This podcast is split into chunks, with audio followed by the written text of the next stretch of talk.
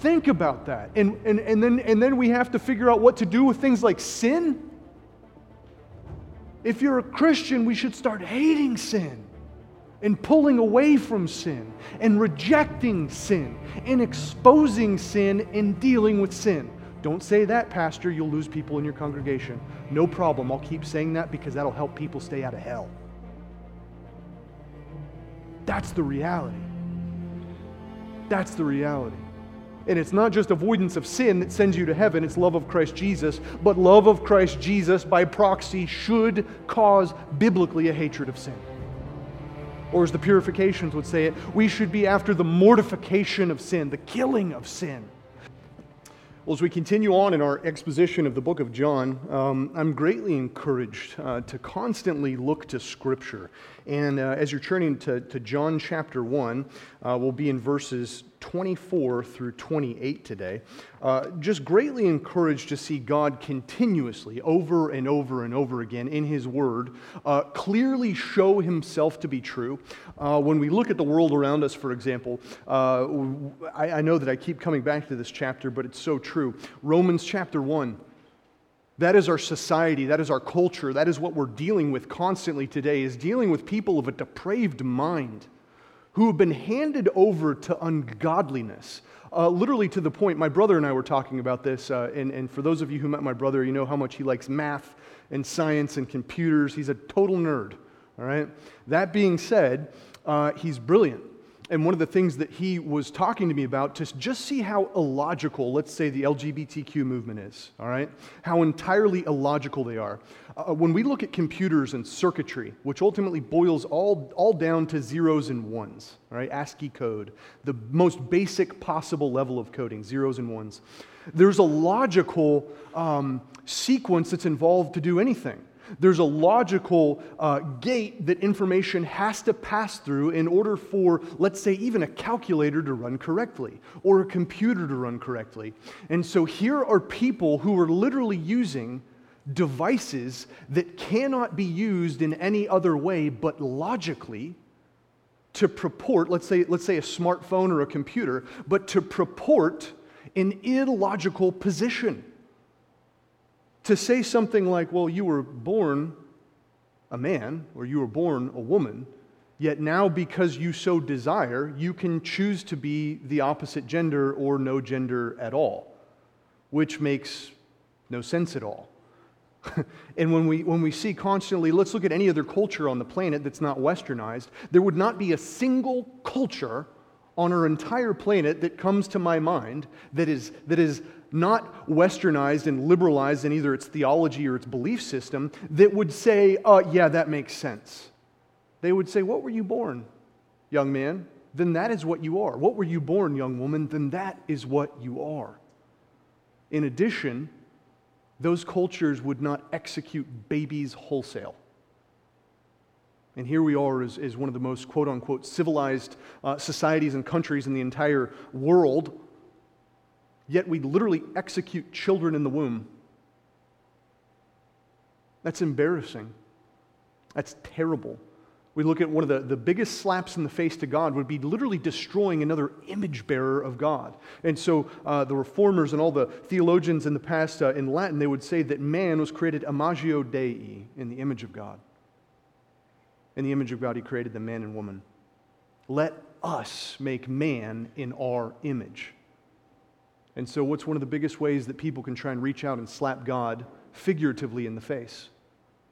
By destroying an image bearer by destroying one of his children. So we see that all life, regardless of uh, race, creed, etc., all life is precious before God. Therefore, we are bound biblically, whether we believe in the Bible or not, to honor God as God. Romans 1. Keep that, let that rattle around in the back of your head. Uh, again, I get excited about um, uh, jumping back into the Word and reading through Scripture. Uh, if you will, please pray with me.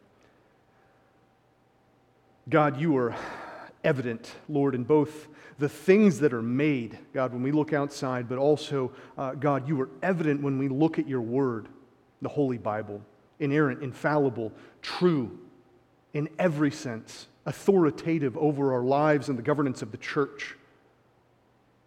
God, you are good and you have laid out your plan for us.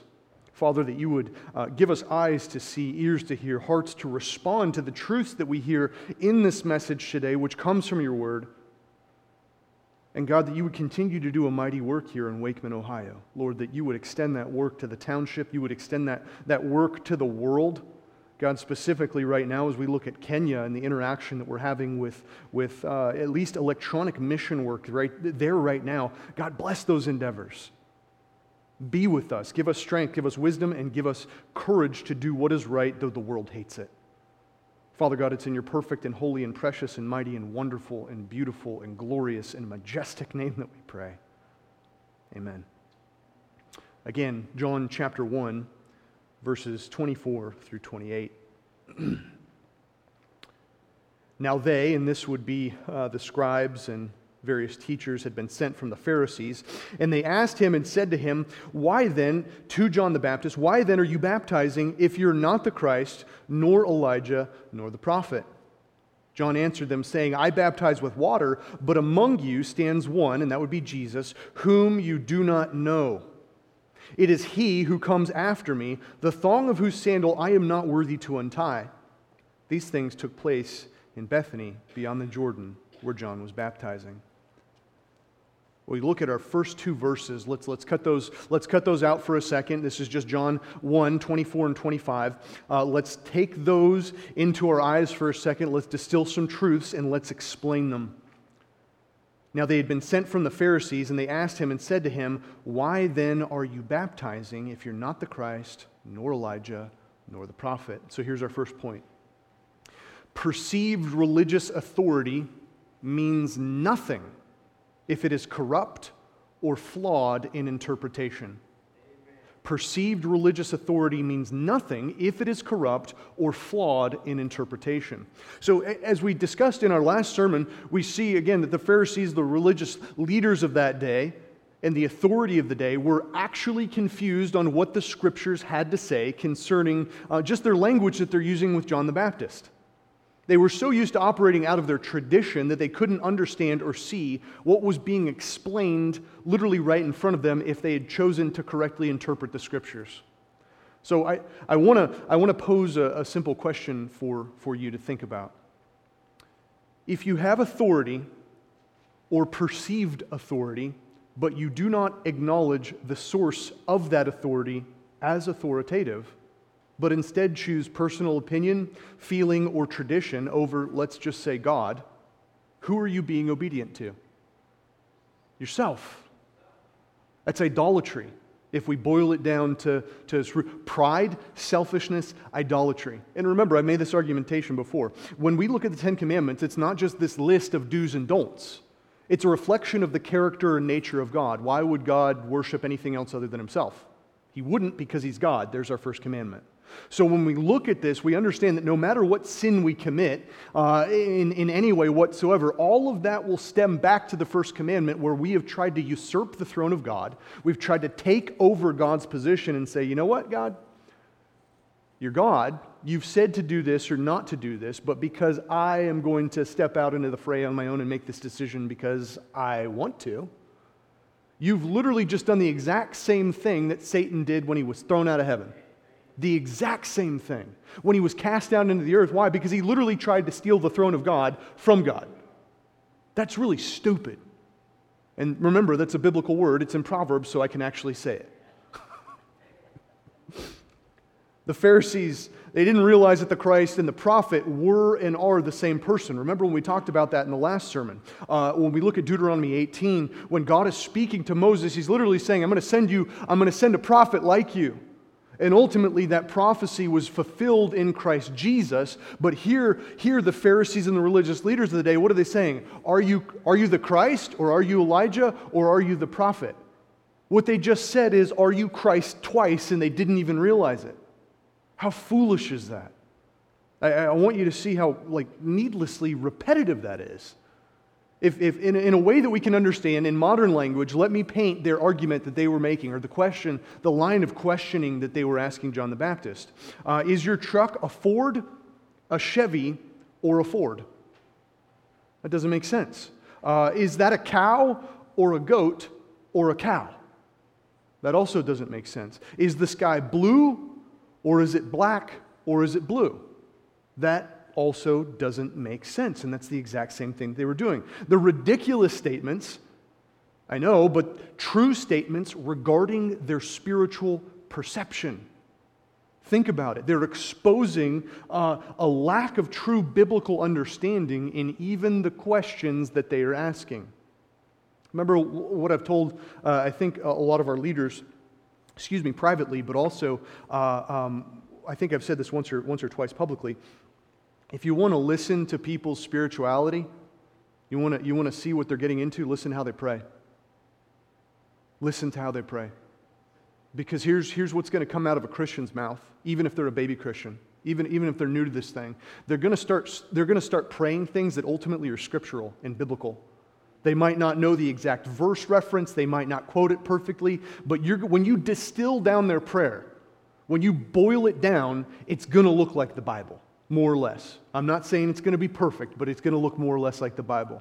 And so when you have people who have been professing Christianity for 50, 60, 70, 80, 90 years, however long they think they've been a Christian, and the only thing that they can ever pray about is, well, Lord, I'm thankful for how green the grass is and, and, and the trees and the, you know, the sun's up there. That's awesome. Yes, we should thank and praise God for those things. Those are elements of common grace. But at the same token, if that's all you've got, you're not reading the Bible. You're literally not reading the Bible. And it's so evident, but the problem is, is that you can't get a pastor up to tell people that and not have people throw darts, stones, and rocks at him because it's the truth. And I'm so sick and tired of seeing pastors and churches capitulate on the truth of God simply because they're afraid of what people might say or what people might do, or we might hurt someone's feelings. Amen. Think about that for a second. Think about it. I mean, seriously, what did Jesus do? Did he come and say, you know what? I know that, you know, if I tell you the truth here, you might not like it, so I'm just going to wait. I'm going to wait, brother. I'm going to wait, sister. No, he said, hey, this is your condition. This is the truth of God. You're fallen, you're undone, there's nothing that you can do to save yourself, and I am the way, the truth, and the life. You can continue down your, your path of, of religious traditionalism. Guess where it will end? Gehenna. It will end in hell. It will end in Hades. Where there is weeping and gnashing of teeth, where the worm dieth not, uh, where there is outer darkness. Think about this for a second. I've said this a hundred times. So many people, this is this bad theology. Don't get your theology from bumper stickers or t shirts. Don't do it. Hell is not the absence of God. This, this is what a lot of people will say. Hell, well, that's where, you know, if you go to heaven, you'll spend forever with God in, in heaven and everything's good. And if you, if you go to hell, then you'll just spend forever away from God in hell. No, my friend. You will spend forever in hell trying to hide yourself from the eternal wrath of an almighty God, where his love will not be present, his mercy will not be present, and his kindness will not be present in any way whatsoever but where the smoke of your torment will ascend upwards forever and ever in the presence of the Lamb and the holy angels. That's Revelation chapter 14. This is real. And we have to be a people who actually knows our Bible if we're going to put one foot in front of the other and be what it is to be a Christian or do what it is to do uh, uh, uh, religious things as a Christian. I'll air quote that one because we don't know with a lot of people until they start talking or proving it with their lives that they're not. We just don't. Now, I've said this before in, in, prisons, uh, and it made sense to prisoners, so I know for a fact that if I uh, speak to our upstanding congregation here, that we should be able to latch on to this one as well. If you do not have a new heart and a new soul, if you do not have ears to hear and eyes to see, Jesus Christ Himself, let's pick that vent right there with the fan. That would be in your front right fan, I believe. If Jesus Christ Himself, in bodily form, literally descended into the midst of this congregation, came up and shook you by the shoulders and said, I'm Jesus Christ, believe in me, follow me, trust me, obey me. If you do not have eyes to see and ears to hear, though the Lord Himself descended in this place, you would continue to reject Him. Continue to reject Him. That's the biblical truth. Remember what, happened when Jesus would literally explain Scripture to people and say, hey, by the way, uh, today this has been fulfilled in your ears. What did they try and do with him? Throw him off a cliff. The Son of God, Christ Jesus, King of Kings and Lord of Lords, they wanted to literally kill him. At one point, we see the, the vast majority of his, and I'm going to air quote this, his disciples, because the Bible is sarcastic in calling them disciples. His disciples depart from him because he had spoken hard words. Tell me how many times we have seen that here. Hard words, guess what? Truthful words? Yes, 100%. So, w- what's the problem with? The messenger or the message? It's the message. Who wrote the message? God. It's black and white, it's right in front of us. And so, this is the joy that we have if we're Christians that we can see that. That in itself is evidence of grace and mercy. We have to be a people about our Father's business. And if we're seeing it, if we're recognizing sin in our lives, we're repenting of that sin, we're continuing to move away from that sin, what is that an evidence of? The fact that He who has done a good work in you will continue it, He will complete it, He will bring you into spiritual perfection. And though we might not look perfect here on this earth, you better believe it when we punch into glory, we're going to be a saint. We will be without sin. Uh, my wife and I were talking earlier, and, and uh, she read this somewhere, and I just thought how beautiful this is. I love her with every fiber of my being. But when both of us are in heaven, and I look at her, and I tell her that I love her, and she tells me that she loves me, it will be a perfect love. A perfect love. And I'm dying to have that here. Should we not be striving and toiling and working, not to try and earn our way into heaven, but to prove that we have been bought with a price, that we are different? Than the world, that we are separate from the world, that though we are in the world, we're not of the world. We should be striving to do that.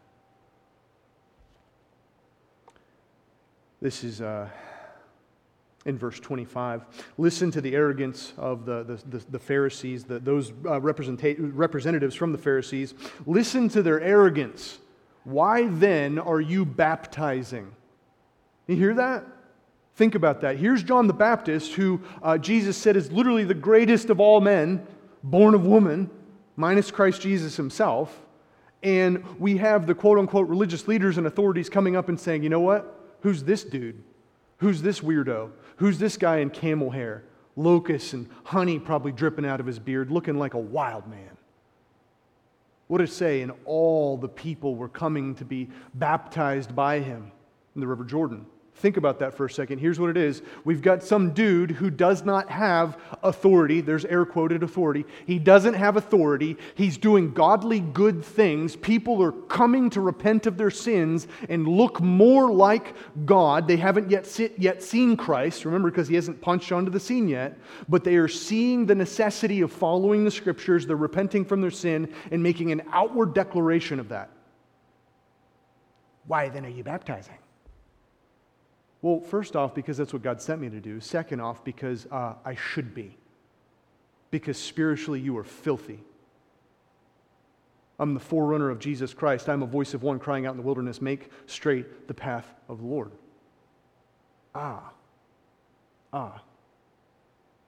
Listen to the, the sarcasm in their voice. I'm going to translate their sarcasm why are you challenging our authority and our desires and our tradition and causing such a ruckus? Why are you doing things that God has told you to do if you're one of these two people, Elijah or the Christ? John himself merely stated that he was a voice of one. And look what it takes to rattle the religiosity of the day. Look literally what it takes to shake the birdcage of this. Being a voice for God. That's what it took to flip the whole world upside down. Being a voice for God. What happened to most of the prophets? Killed, sawn in half, stoned, beaten to death, burned. What happened to most of the apostles? Uh, let's see. Crucified upside down, beaten with sticks, thrown off of temples, clubbed in the head, so on and so on and so on. And then we get, uh, of course, to John, who wrote this, different from John the Baptist, who church history says was boiled in oil alive. They did not kill him, and he died at the ripe age of about 100. Do you see the cost of following Christ in a world that hates Christ? Yes, we should. We absolutely should. Hmm. We should be listening to God and being unashamed at the results. We should be giving God the credit for the message and the results that the message brings. What, is, what are we constantly doing? Uh, he must increase, but I must decrease. We must focus on Him, we must not focus on ourselves. We must look to the Word of God, we should not look to our own opinions or vain philosophy or deceitful lies of Satan. Sounds a bit different than American Christianity, doesn't it? Touch. I would say a touch. You see, with the American gospel, it's all about what I can get. It's all about me. It's all about I. What I can do, what I can be, what I can serve in, so that I might receive a reward or recognition for my service. But why would I want to damage my reputation? Risk my friendships, my family ties, my finances, my job, or whatever else for Christ? Why would I want to do that? Why would I want to be the voice of one proclaiming the truth of God if it cost me anything in those areas? Hmm. Let's look at Luke 14, verses 25 through 27. Luke 14, 25 through 27. Now, large crowds were going along with him, Jesus Christ, and he turned to them and said, If anyone comes to me and does not hate his own father and mother and wife and children and brothers and sisters, yes, and even his own life, he cannot be my disciple. Whoever does not carry his own cross and come after me cannot be my disciple. Now understand this. Let me deconflict this before, you know, the word hate gets thrown around and people come unglued. Especially my wife if I say it in a sermon because she's not sure where I'm about to take that word. That being said, hate here is not that we literally start hating our, our, our family. He's saying that in comparison to the love that you have for me, Christ Jesus, that if people looked at the love that you have for me and then they looked at the love that you have for your family, they would say, man, he hates his family in comparison to Christ Jesus. So the Bible, again, clearly delineates the fact that we are not supposed to just, I'm not supposed to start hating my wife or my children or my relatives. No. Why? Because if we don't provide for our family, we're worse than an infidel, says the Bible. So if we don't provide in love for our family, we're evil in God's sight. This is a comparative statement. If you don't love me more than all of these, if your love for me is not so great that your love doesn't look like hatred for everybody else, then we got a problem because I'm not your idol. The love that you have for your mother, your brother, your wife, your whatever, your son, your daughter, etc., if that's greater than the love you have for me, you're worshiping something else. Matthew 16, verses 24 through 26. Matthew 16, 24 through 26. Then Jesus said to his disciples, If anyone wishes to come after me, he must do what? Deny himself, take up his cross, and follow me. So here, here understand, but keep it, keep it there, Emma, for a second. But here's what he's saying, all right? You must deny yourself. You must not continue to try and do the things that just please you. You got to stop it. You got to cease that activity. You got to pull away from that. What else does he say? You have to take up your cross. Guess what? This is not one of those little golden crosses you hang on a necklace. No, this is an execution device. This is something where you will die a slow, painful, terrible death on publicly after you're beaten about half to death and the nails are driven through your wrists and ankles, and you're publicly mocked by soldiers of a conquering nation. Get ready to take that up, Christian. Then what does he say? Follow me. Follow me. Best leader on the planet, right there. Someone who doesn't sit back and say, you know what? Have at it. No, he says, you know what? I'm going to charge face forward into the enemy. Follow me. Follow my example. Do what I do. Watch me. Learn from me. Grow from me. Because I will not leave you alone. And if I go, I'll send another, the Comforter, Holy Spirit. What does it say? He'll never leave you nor forsake you. If you're a Christian, if, if you're a Christian, the Holy Spirit, literally, the, the third member of the Trinity, eternally dwells in you. Think about that. And, and, and, then, and then we have to figure out what to do with things like sin. If you're a Christian, we should start hating sin and pulling away from sin and rejecting sin and exposing sin and dealing with sin. Don't say that, Pastor. You'll lose people in your congregation. No problem. I'll keep saying that because that'll help people stay out of hell. That's the reality. That's the reality. And it's not just avoidance of sin that sends you to heaven, it's love of Christ Jesus. But love of Christ Jesus by proxy should cause biblically a hatred of sin. Or as the purifications would say it, we should be after the mortification of sin, the killing of sin. That we should hunt it down like a rogue lion in the streets and put a bullet between its brains. The imagery is graphic, I know, but it's true. It's true.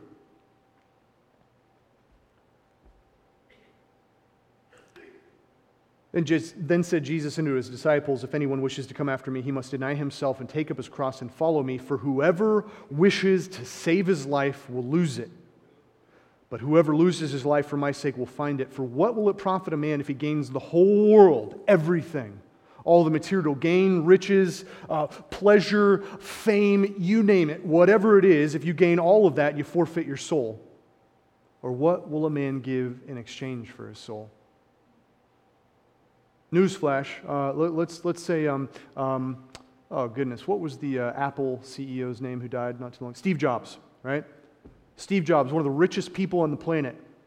Guess how many extra days he got to live because of how wealthy he was? Zero. Guess how many minutes or seconds he was able to purchase with that money to sustain his own life? Zero. And I can guarantee that if he had the ability to preserve his own life through money, he would have been one of the first people to do it. Walt Disney had his head cut off and cryogenically frozen with the hopes that in the future they might be able to bring his head back to life. True story. True story. Think, think about that for a second. That's insane. That's literally ridiculous. What would people do to try and get one more day? Anything. How many more days will people have unless God stays his judgment upon their life? Zero. Luke 9:26. Luke 9:26. For whoever is ashamed of me, and this is Jesus speaking, for whoever is ashamed of me and my words, the Son of Man will be ashamed of him when he comes in his glory, and the glory of the Father and of the holy angels. So I want to let you in on a secret. Christianity is not a trinket that you buy from a really cheap souvenir shop in New York City. Jesus is not a bobblehead uh, that you put on the front dash of your vehicle. And Christianity isn't a t shirt, a bumper sticker, or a couple senten- sentences in a eulogy. That's not Christianity. Christianity is ultimately about submitting all that you are to all that He is of willfully saying, Nothing in my hands I bring, simply to the cross I cling. You will add, let, let, this, is, this is done in love, friends. You will add nothing to Jesus. You will add nothing to God in His infinite perfections, His wealth, His knowledge, or His love. Nothing. Because if you did, that would prove that God is imperfect and that he needed to create something outside of himself in order to find true joy, true riches, or true knowledge. That is false. That is untrue. It's about submitting all that we are to all that Christ is, all that the Word commands, all that God requires, willingly, freely, and openly. And it isn't a club or a social program that we can come to four times a year and check the block. If that is all that it is to you, my friend, you're lost. If that is all that it is you, you're blind, you're deaf, and you're spiritually dead. That's why John constantly points away from himself to the Christ. Look with me in Ezekiel 36. This is verses 22, 26, and 27. Ezekiel 36, verses 22, 26, and 27. Therefore, say to the house of Israel, Thus says the Lord God, It is not for your sake, O house of Israel, that I am about to act, but for my holy name, which you have profaned among the nations where you went. Moreover, I will give you a new heart and put a new spirit within you, and I will remove the heart of stone from your flesh and give you a heart of flesh. I will put my spirit within you and cause you to walk in my statutes, and you will be careful to observe my ordinances. There's God prophesying the coming of the Holy Spirit. Ah, I will put my spirit within you. Not my spirit will alight upon you and empower you to do X, Y, or Z, but no, I will dwell inside of you. I will pitch my tent inside of you. I will tabernacle literally inside of your body because you were mine and you were bought with a price. Who was the, the, the agent of all of this here in that last section of verses? Who was the primary cause of all this?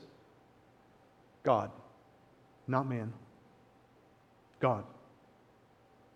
Now, when we look at what John the Baptist was doing, it was God using John the Baptist. It was God who was preparing to send his spirit to bring people to life in the most glorious and amazing possible way. Now, remember, John was the forerunner, and, and look with me in what he said and what he was doing and who we should focus on. This is in our last two verses in the sermon text, John 1 26 and 28 through 28. John 1 26 through 28. John answered them, saying, I baptize in water, but among you stands one whom you do not know. It is he who comes after me, the thong of whose sandal I am not worthy to untie. These things took place in Bethany beyond the Jordan where John was baptizing.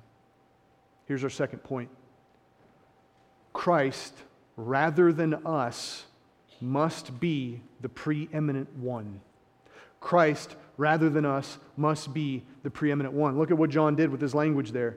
He said, ah, ah, ah, don't look at me, look at Christ. Oh, wait, but that's right, you don't even know who he is. Isn't that the truth that Jesus Christ himself proclaimed over and over and over again? No one can come to me unless the Father draws him. I have spoken these things in parables so that they might be hidden from these people, so that in seeing they may not see, and hearing they may not hear. Now, here's John the Baptist by that society's standards a no namer, a freak, a troublemaker, flipping the entire religious community on its head, grabbing it and wrestling it to the ground with words. Look at what he says I baptize with water. That's it. But there's a big word there, but what's he doing? He's pointing forward. He's saying, I'm doing this thing you're mad at me for, and yes, you're correct in that, that I'm making you mad, but look to Christ. Look at him. Look at the fact that I shouldn't even be able to untie his shoes. Yet I'm proclaiming the truth of him. I'm crying out in the wilderness. I'm the voice of one. I'm proclaiming. I'm baptizing. But most importantly, all of that points to the Son of God. Every single bit of that points to the Son of God and away from myself. It's about Him rather than me. It's about Christ rather than earthly works or perceived religious piety, perceived religious goodness. It is Christ and the coming crucifixion of Jesus Christ that we should be focused on in the New Testament setting. Now, let me sharpen John the Baptist's own words by just quoting him again. This is in Matthew 3:11. As for me, I baptize you with water for repentance, but he, Jesus, who is coming after me, is mightier than I. and I am not fit to remove his sandals, he will baptize you with the Holy Spirit and fire. Now, baptism here is not to be confused with Christian baptism. This is a sign of repentance and a desire to be obedient to the Word of God, ultimately, the incarnate Son of God, the coming Christ. But what did he add? What, what, what was present here in Matthew's account that we don't see the extra language of in John's account? Ah, something tough, right? He will baptize with the Holy Spirit those who are his and who are drawn into relationship with himself by the Holy Spirit. He will save them. He'll send them the Comforter, the Holy Spirit, to indwell them. But, here's our word, but he will baptize those who reject him and his word with fire and hell. Repent of your sin and believe. Repent and believe. Turn from wickedness and live. Turn from the world and the flesh and the devil to Christ. Evidence this with your life. Believe the Christ and be saved. This is why we must know the gospel. How can we help others and be a tool in the hand of the rescuer of souls if we do not know what he is doing? Ah, how can I operate anything to its fullest potential if I know nothing of what it can do or how it even works. Put any example you want in there, it's not going to happen. I, again, my wife's going to laugh at me when I say this. I helped to plant probably a few acres of a cover crop, so I'm pretty much a farmer now, all right? But that being said, the tractor that I was in had many buttons, it had many screens, it had many knobs, it had many things that I knew nothing of. And while I knew generally what the tractor was there to do with the planting machine behind it, the seeder, whatever the thing's called, I don't even know what it's called. I knew generally, I had a general picture of what it was all about, but if you left me alone in that thing, guess what would happen? I would crash it and it would catch on fire.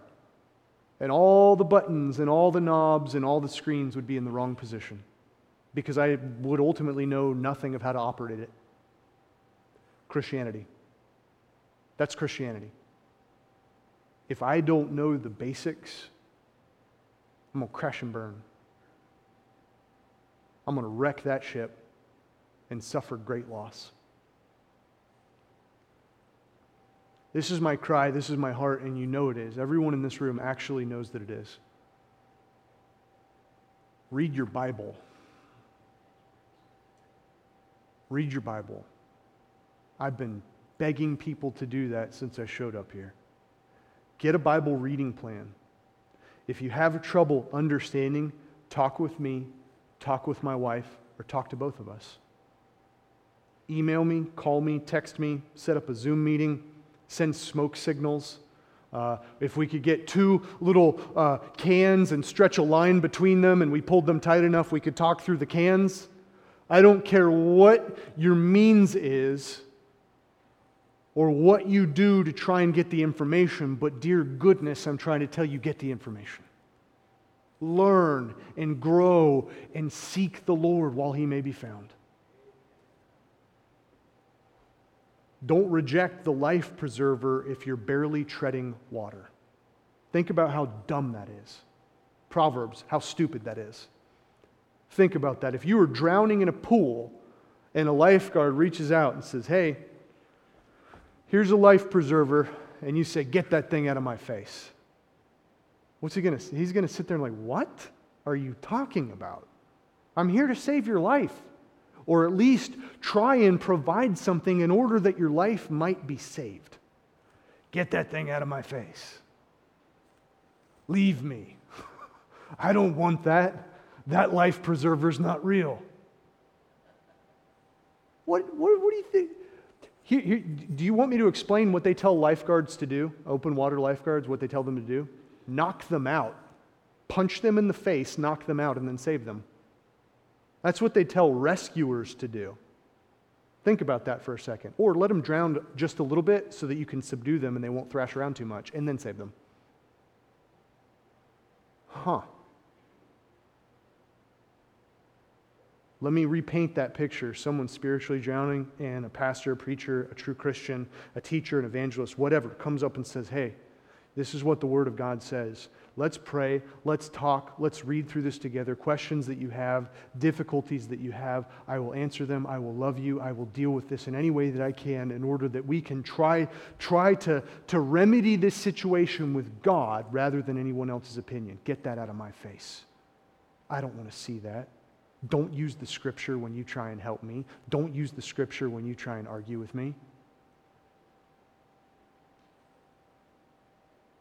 How much sense does that make? None. Because the whole world will look at the lifeguard and say, You did a good job. You did the right thing. That person drowned and died. You tried to give them help. You, you did every single thing that you possibly could have. They did not want the help. They fought you the whole way. The world will look at him and say, You're good. Here's what the whole world will do with a pastor, or with a true Christian, or an evangelist, or a teacher or, or, or, or, or, or any type of person who's in this Christianity thing who tries to reach out and help somebody who thinks they're a Christian, but they're flaming out. You're driving them away. You're hateful to them. You're mean to them. You're unloving to them. You're unkind to them. That's what everyone will say. Thank you. Man's been a pastor for 46 years. I want you to see something else. Jason and I were talking about this. The insane number of pastors who have chosen to come and sit in our sanctuary and worship with us. That's an anomaly. How can I say that's an anomaly? Because uh, I grew up the son of a Southern Baptist minister who then became an Army chaplain, and I've moved 37 times in my life. I've seen a few churches. And never once in my life have I seen as many pastors reach our small congregation as they have here, or as many pastors reach out to encourage us to continue teaching and preaching the gospel of Jesus Christ, or reach out to us in order that we might teach them so they can be more effective in their ministries all over the world. Jason, back me up. True. True. The only, the only continent we don't have is Antarctica, isn't it? That's it. That's the only continent that people are not currently accessing our content from is Antarctica. And that's because there's like 20 scientists there.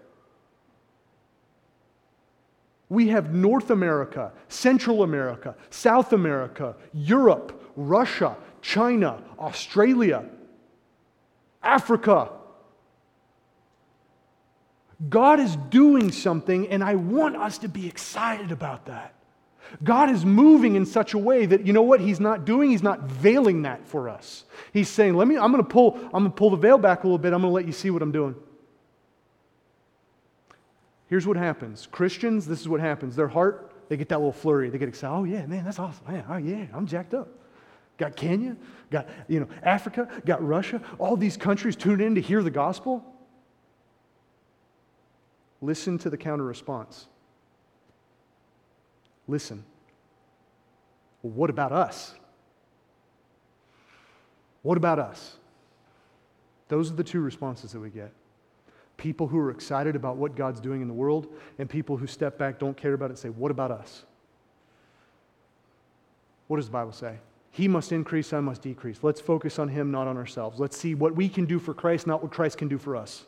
Because He's already done everything, He's already given us salvation. He's prepared beforehand good works that we can walk in. If we would but love Him, read the Bible, and walk in the Holy Spirit. Holy cow, this Christianity thing's so hard, isn't it? No, it's not.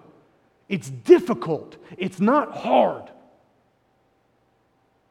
It's difficult, but it's straightforward. It's difficult, but it's right in front of us because it's just the truth of God.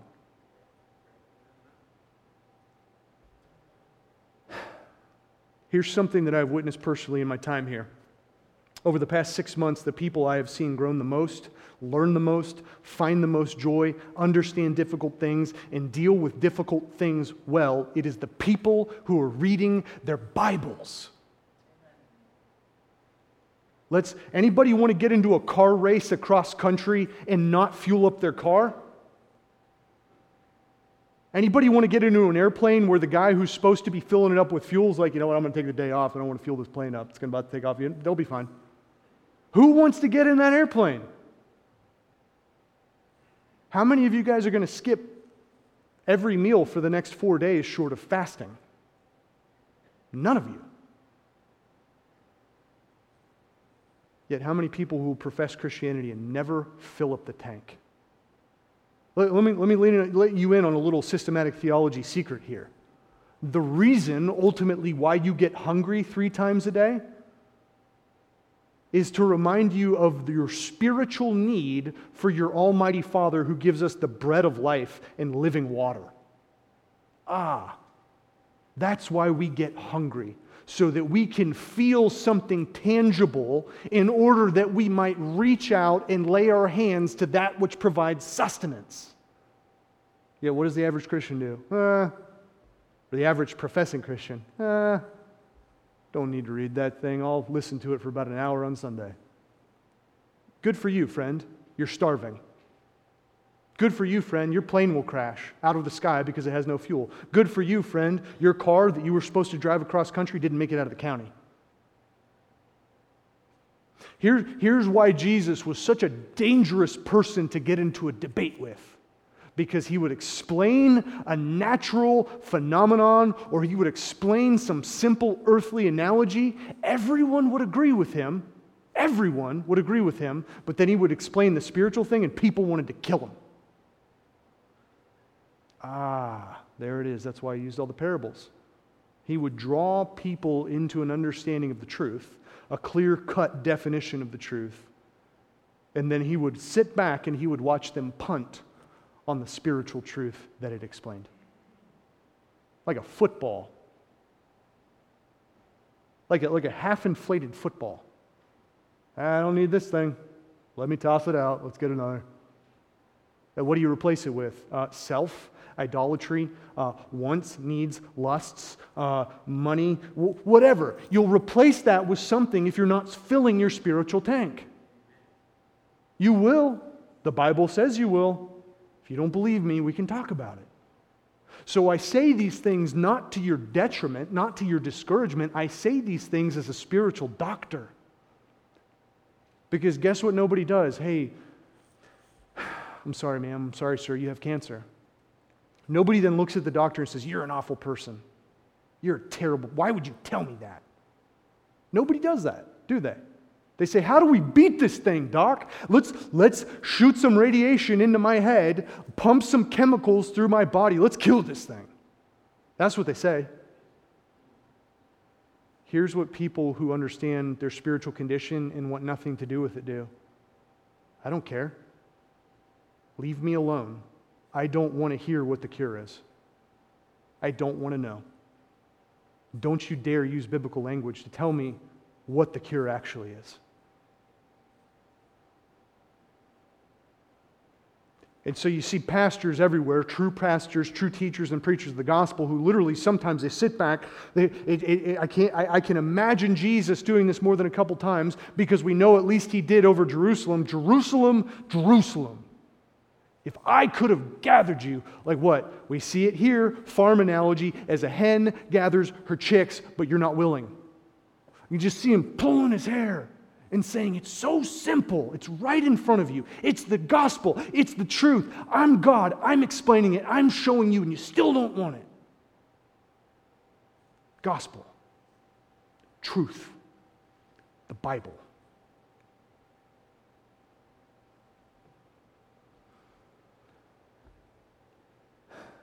This growth is tangible, evident, and clear and I can hear it in people's prayers. What they think about God comes out of their mouths in prayer. If you don't know much about God, it's because you aren't reading your Bible or because you aren't reading it with eyes that can see and a heart that can respond. I'll prove my point by looking back at the sermon text in John 1:26. John 1:26. But among you stands one who you do not know. Among you stands one who you do not know. Hebrews chapter 1, verses 1 through 3. God, after he spoke long ago to the fathers and the prophets in many portions and in many ways in these last days, has spoken to us in his Son, whom he appointed heir of all things, through whom also he made the world, and he is the radiance. Jesus is the radiance of God's glory and the exact representation of his nature, and upholds all things by the words of his power. When he had made purification of sins, he sat down at the right hand of the majesty on high. This is the only life that any single one of you will live. This is the only life that we have to learn about Christ before we meet him in glory or we meet him as he returns to this earth in great wrath and fury and anger. I don't want anybody in here to flip a spiritual coin on their soul. Choose this day who you will serve. Christians, choose every day who you will continue to serve. Here's our questions before we close When has God wronged you? When has God let you down? When has He spoken and it has not come to pass? What is His track record? Last question What is ours? What is our track record? Bow with me. Father God, Lord, we know, God, that we are utterly incapable of doing any good apart from you. Lord, that it is by the righteousness of Christ that Christians can even choose to do what is good and right and holy. God, empower those of us who truly know you to be a light in the darkness, to proclaim spiritual truths, to be that city on a hill. God, constantly to look to you, to focus on the Christ, to point away from ourselves, to pull away from idolatry, to pull away from uh, self pride and self love and self this and self that. God, let us focus on Christ. And let us realize that we are not even worthy to step up to the table short of the fact that He has invited us. Lord, that you would do a mighty work in this congregation, God, that you would continue to conform us to the image of Christ, that you would transform us by the renewing of our minds, understanding that we can only be renewed, God, if we're reading your word. If we're praying for understanding, if the Holy Spirit would illumine the text, shine light onto these words, and bring them into understanding for us. God, that is the only way that we can understand. I pray, God, that that work would be wildly efficacious here in Wakeman. Lord, that it would extend to the township, the county, the state. Lord, that you would continue to push out what we're doing here across the world so that we can step away from taking responsibility, God, and look to you in the greatness of your glory and say, Look what God did. Not because we were wise or smart or, or funny or technologically advanced, but because God used broken things to do his work. That is my prayer. That is my heart. That is my desire. God, forgive us of our sins our many sins, God. Help us to grow daily in Christ likeness through the power of the Holy Spirit, through the desire and the adherence of your word. God, that we would meditate upon your law and your precepts day and night, that your word would not leave our mouth. That's our prayer. Father, it's in the name of Christ Jesus. God, it is in the name of the one whom we are not even worthy of untying his sandals, God. It is in the name of the King of Kings and the Lord of Lords that we pray and we ask, Lord, in accordance with your will. Amen. If you would please rise with me in our closing hymn.